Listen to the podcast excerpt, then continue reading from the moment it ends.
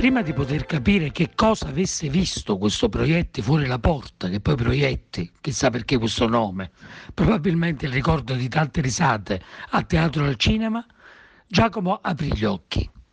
Dalla finestra filtrava la luce tagliente del mattino, indiscreta e univoca, indisponibile a farsi fermare dalla tapparella e dalla tenda. Richiuse gli occhi Giacomo. È presto, pensò testardo, troppo presto.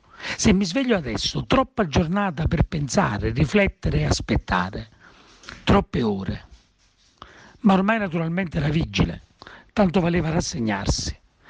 C'era stato un tempo in cui il mondo era giovane e bastava farsi 12 ore di sonno dopo tre giorni interi, senza chiudere occhio per ricaricarsi completamente, in cui si raddormentava a comando. Da anni però, una volta aperti i dannati occhi, non si richiudevano più. Sveglio era, sveglio sarebbe rimasto. Ripensò al sogno, la vecchia casa, rimetterla a posto, i parenti, Luciana, Anselmo perfino, che esce dalla sua indistinta, grigia identità e addirittura diventa un attore protagonista. Anselmo! Chissà che avrò mangiato ieri sera. Ma se la mente, lasciata libera nel sonno dai freni del pensiero, riportava a galla Anselmo, allora la situazione era seria. Si alzò dal letto con difficoltà, trascinò i piedi alla finestra, scostò la tenda, sbirciò fuori. Di tante assurdità della maledetta Australia, il Natale era la più assurda.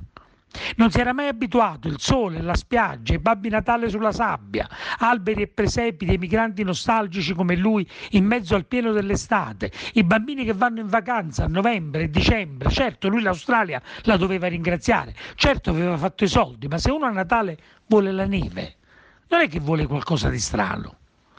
Per questo il sogno, per questo la vecchia casa, la famiglia, i ricordi. Per questo aveva chiamato dopo tanto tempo e aveva organizzato quel viaggio collettivo per andare da lui. Tutta la famiglia in spiaggia a dicembre. Se non poteva andare lui a prendersi il Natale, quello era il modo per portarsi il Natale da lui. Per carità, Sarebbe stato più comodo che Giacomo avesse preso l'aereo e si fosse infilato di nuovo nel Natale e l'avrebbe fatto sei volentieri.